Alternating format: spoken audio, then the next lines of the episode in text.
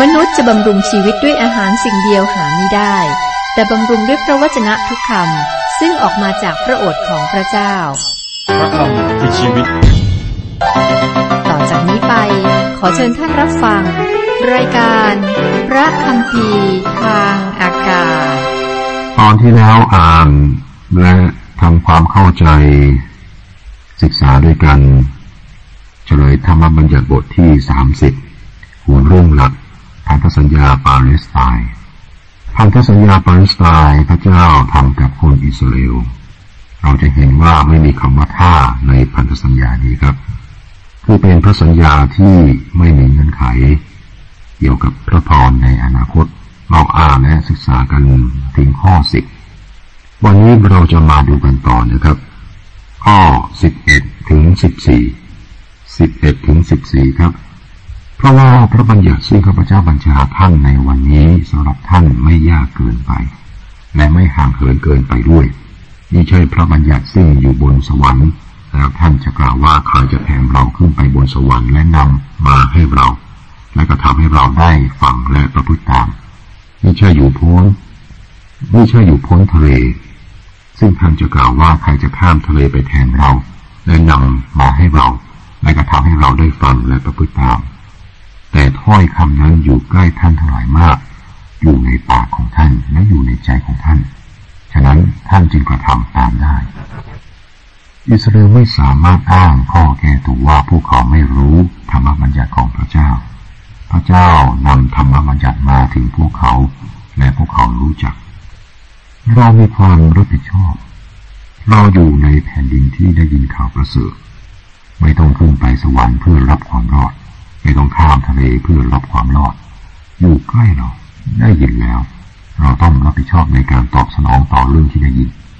เรามีเสรีภาพที่จะเลือกขึ้นอยู่กับเราเองครับ ในพันธสัญญาใหม่ครับ สังเกตว่าอาจารย์เปาได้อ้างข้อ 12 และข้อ 13 ในพระธรรมโรมที่เขียนนะครับ อ้างสองข้อนี้ด้วย แต่ความชอบธรรมที่มีความเชื่อเป็นมูลฐานว่าอย่างนี้นะครับ อย่านึกในใจของตัวว่าใครจะขึ้นไปบนสวรรค์ คือจะเชิญพระคริสต์ลงมา หรือคือจะเชิญพระคริสต์ขึ้นมาจากความตาย แต่ความชอบธรรมนั้นว่าอย่างไร ก็ว่าถ้อยคำนั้นอยู่ใกล้ท่านอยู่ในปากของท่านและอยู่ในใจของท่าน คือคำซึ่งก่อให้เกิดความเชื่อ ที่เราทั้งหลายประกาศอยู่นั้น คือว่าถ้าท่านจะรับด้วยปากของท่านว่า พระเยซูเป็นองค์พระผู้เป็นเจ้า และเชื่อในจิตใจว่า พระองค์ได้ทรงชุบพระเจ้าได้ทรงชุบพระองค์ให้เป็นขึ้นมาจากความตายท่านจะรอดเรียกว่าความเชื่อในใจก็นำไปสู่ความชอบธรรมในการในการยอมรับสัจจะของพระเจ้าด้วยปากก็นำไปสู่ความรอด จากมาทำโรมบทที่สิบข้อหกถึงข้อสิบอาจารย์ปรุก็ยกข้อสิบสองและสิบสามนะครับ อาจารย์ปโลไม่ได้บอกว่าโมเสสบอกเรื่องนี้นะครับ แต่บอกว่าความชอบธรรมที่มีความเชื่อนะเป็นผู้บอก อาจารย์ปโลก็ไม่ได้ให้ความเชื่อแทนธรรมบัญญัติที่นี่ข้อความในเฉลยธรรมบัญญัติบอกถึงอนาคต ถึงวันที่คนอิสราเอลจะกลับมาหาพระเจ้าด้วยสุดจิตสุดใจของพวกเขา ในบทที่สามสิบสามข้อสิบนะครับบอกถึงพันธสัญญาใหม่ ซึ่งพระเจ้าให้แก่อิสราเอล ในพระธรรมเยเรมีบทที่ 24 ข้อ 7 บอกนะครับ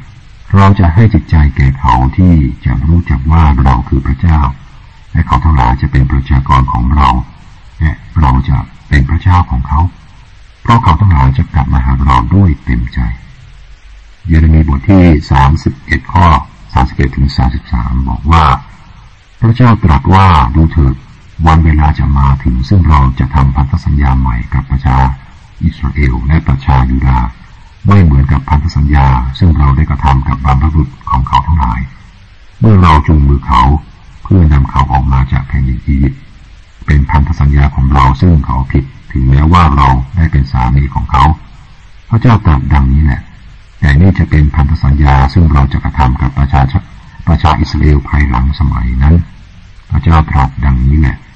เราจะบรรจุพระธรรมไว้ในเขาทั้งหลาย และเราจะจารึกมันไว้บนดวงใจของเขาทั้งหลายและเราจะเป็นพระเจ้าของเขา และเขาจะเป็นประชากรของเรา อีกตอนครับในพันธสัญญาใหม่ประทับเฮบรูบทที่แปดข้อแปดโดยว่าพระเจ้าตรัสติพวกอิสราเอลนะครับ องค์พระผู้เป็นเจ้าตรัสว่าดูเถิดวันหนึ่งข้างหน้า เราจะทำพันธสัญญาใหม่กับชนชาติ อิสราเอลและชาติยูดาห์ พระคิดคือผู้ซึ่งตั้งพันธสัญญาใหม่นี้ ซึ่งยังอยู่ในอนาคตธรรมบัญญัติและผู้เผยพระชนะได้เป็นพยานแก่ความชอบธรรมที่มีความเชื่อ ระหว่างนี้ก็ไม่จำเป็นต้องขึ้นไปยังสวรรค์เพื่อนำพระคิดลงมาก็งมาแล้วในครั้งแรกและสิ้นประชนบนไม้กางเขนเมื่อสองพันปีที่ผ่านมา ไม่จำเป็นต้องเชิญพระองค์ขึ้นมาจากความตายด้วย พวกเขามีธรรมบัญญัติมา หลายพันปีนะครับ และรู้จักธรรมบัญญัติ เป็นกฎเกณฑ์พิธีกรรม สิ่งเหล่านี้ไม่ได้นำความชอบธรรมมาให้ พระคิดได้เสด็จมาท่ามกลางผู้อิสราเอลสิ้นประชนและฟื้นขึ้นจากความตายท่ามกลางพวกเขา ความชอบธรรมที่มีความเชื่อมีไว้สำหรับทุกคน ความรอดมีไว้สำหรับทุกคน โดยความเชื่อนะครับ ไม่ใช่โดยการกระทำตามธรรมบัญญัติ ข้อสิบห้าสิบหกจงดูเถิดในวันนี้ข้าพเจ้าได้วางชีวิตและสิ่ง ดี ความตาย และสิ่งร้ายไว้ต่อหน้าท่าน คือในการที่ข้าพเจ้าได้บัญชาท่านในวันนี้ ให้รักพระเยโฮวาห์พระเจ้าของท่าน ให้ดำเนินในพระมันคาทั้งหลายของพระองค์ และให้รักษาพระบัญญัติและกฎเกณฑ์และกฎหมายของพระองค์ แล้วท่านจะมีชีวิตอยู่และทวีมากขึ้น และพระเยโฮวาห์พระเจ้าของท่านจะอำนวยพระพรแก่ท่านในแผ่นดิน ซึ่งท่านเข้าไปยึดครองนั้น การอยู่ในแผ่นดินของพวกเขาจะถูกกำหนดโดยความเชื่อของพวกเขา ท่านสรุปประวัติศาสตร์ของพวกเขาและบอกว่าพวกเขาจะออกจากแผ่นดินเมื่อ พวกเขาไม่เชื่อฟัง แต่พระเจ้าทรงสัญญาที่จะนำพวกเขากลับมาครับ ในที่สุดพระองค์จะนำพวกเขากลับมา และพวกเขาจะไม่ต้องออกจากภายในอีกทำไมครับ เพราะว่าพวกเขาจะเชื่อฟังพระองค์ไม่ใช่ แต่เพราะว่าพระเจ้าทรงรักษาพระสัญญาของพระองค์พระองค์จะนำพวกเขากลับมา และพวกเขาจะเชื่อฟังพระองค์ด้วยเหมือนกับเรานะครับ พระเจ้าบอกเราให้วางใจในพระผู้ไทยคือพระคิดในฐานะพระผู้ช่วยรอด หลังจากนั้นพระองค์ตรัสกับเราถึงการเชื่อฟัง ถ้าเจ้ารักเรา เจ้าจะประพฤติตามบัญญัติของเรา นี่คือคำตรัสของพระองค์นะครับ ผมกามาข้อยี่สิบครับ ด้วยมีความรักต่อพระเยโฮวาห์พระเจ้าของท่าน เชื่อฟังพระสุรเสียงของพระองค์และติดพันอยู่กับพระองค์กระทำเช่นนั้นจะได้ชีวิตและความยืนนานเพื่อท่านจะได้อยู่ในแผ่นดินซึ่งพระเจ้าปฏิญาณแก่บรรพบุรุษของท่านคือ แก่อับราฮัมแก่อิสฮักและแก่ยาโคบ ว่าจะประทานแก่ท่านเหล่านั้น ย้ำอีกครั้งครับ ความรักและการเชื่อฟัง ความรักและการเชื่อฟังนี่เป็นหัวข้อหลักสำคัญ ในเฉลยธรรมบัญญัติสำคัญมากสำหรับคนอิสราเอลและยิ่งสำคัญมากเพียงไรสำหรับเราในยุคพระคุณเมื่อเราได้รับความสว่างที่มากกว่า เนื่องจากเราได้รับมากกว่า ความรับผิดชอบของเราก็มากกว่าด้วยครับเรื่องหนึ่งที่เราอธิษฐานมากกว่าเรื่องอื่นก็คือว่า เราอยู่ใกล้ชิดกับพระเจ้าในตอนนี้ครับ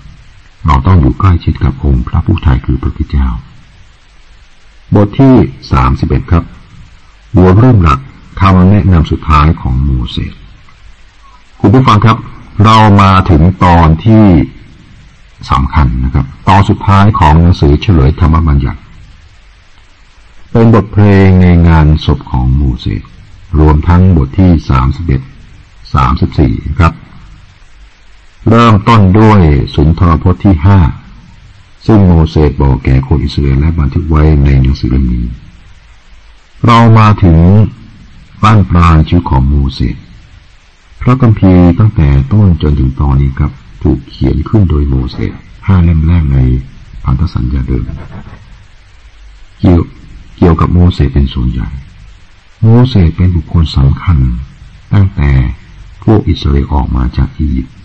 ท่านเป็นห่วงคนอิสราเอลนะครับ และอยู่กับพวกอิสราเอลมา 40 ปีและก็ได้ให้บันทึกเรื่องราวชีวิตของท่าน120ปี ตอนนี้ท่านพร้อมที่จะ เสียชีวิต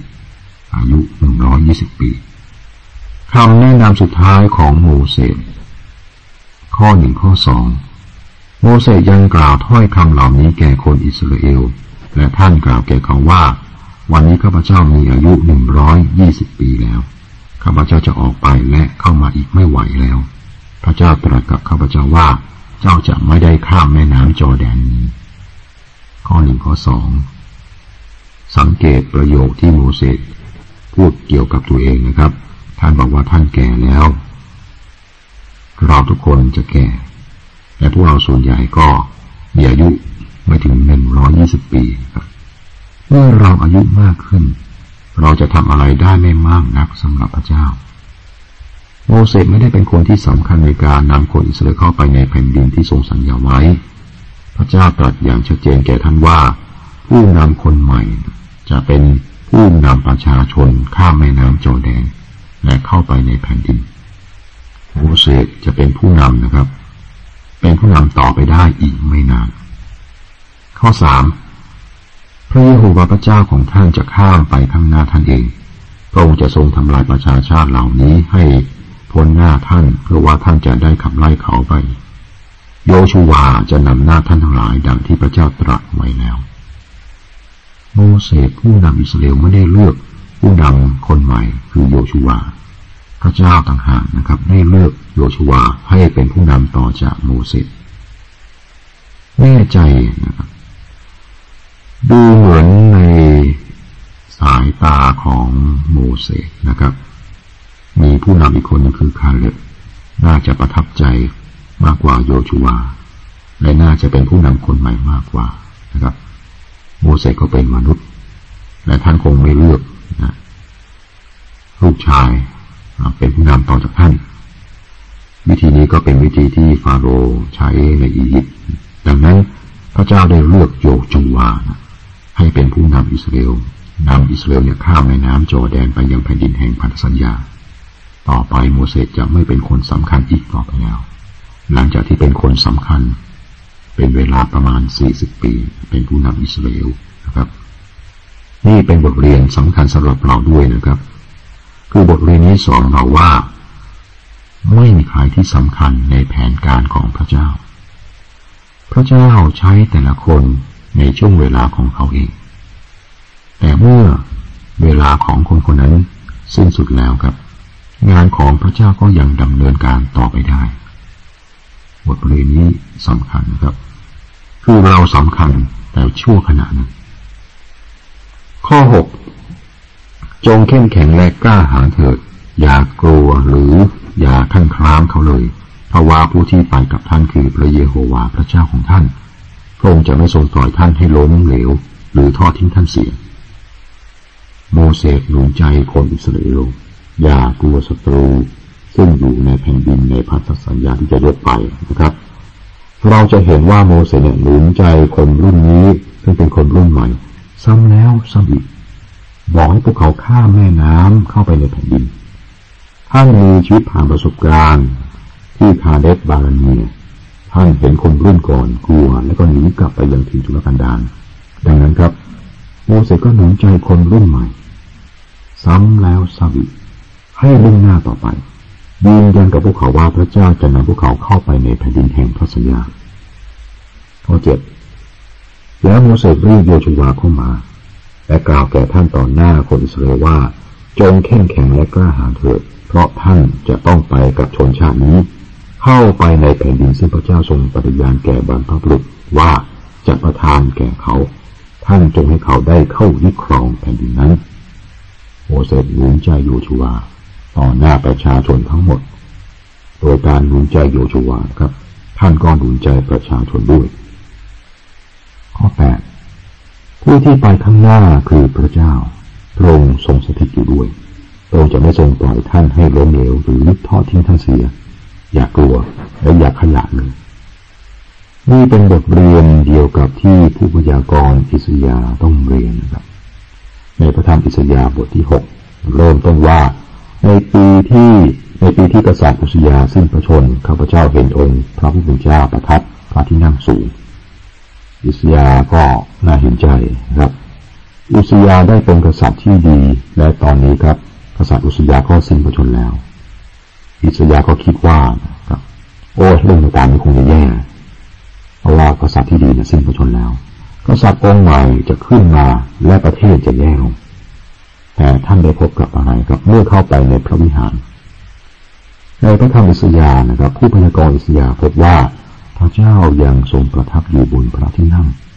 พระองค์ไม่ได้สิ้นพระชนพระองค์ไม่ประชวรด้วยซ้ำอิสยาได้เรียนรู้ว่านะครับแม้ว่ากษัตริย์ของประเทศคือกษัตริย์อุสยา ซึ่งเป็นกษัตริย์ที่ดีมากๆ สิ้นพระชนไปแล้ว แต่ว่า พระเจ้ายังทรงพระชนอยู่ข้อเก้าโมเสสได้เขียนกฎหมายนี้และมอบให้แก่โปรหิตบุตรหลานของเลวีผู้ซึ่งหาที่พันธสัญญาของพระเจ้า และแก่พวกผู้ใหญ่ทั้งปวงของอิสราเอลคำพยากรณ์ถึงการเสื่อมของอิสราเอลหลังจากเข้าไปในแผ่นดินนั้นแม่นยำมากครับ จนผู้ที่ไม่เชื่อการอัศจรรย์ก็คิดว่าหนังสือโมเสสคือพระคัมภีร์ห้าเล่มแรกที่เขียนเป็นประวัติศาสตร์ ไม่ใช่เป็นคำพยากรณ์ ครับเป็นแม่ยำมากเมื่อคนอิสราเอลพร้อมที่จะเข้าไปในแผ่นดินเราใจ คิดว่าพระเจ้าไม่นำพวกเขาเข้าไป ถ้าหากว่ามีโอกาสที่พวกเขาจะล้มเหลวแต่ว่าพระองค์บอกกับโมเสสในตอนนี้นะครับ ยังเจาะจงถึงเรื่องที่จะเกิดขึ้น พระองค์ทรงทราบธรรมชาติของคน รู้จักท่านรู้จักผมนะครับ เราจะละทิ้งพระเจ้าถ้าว่าพระเจ้าไม่รักษาเราให้ใกล้ชิดกับพระองค์ นี่เป็นบทเรียนที่เราได้รับในวันนี้ที่ศึกษาพระธรรมเฉลยธรรมบัญญัตินะครับพระเจ้าทรง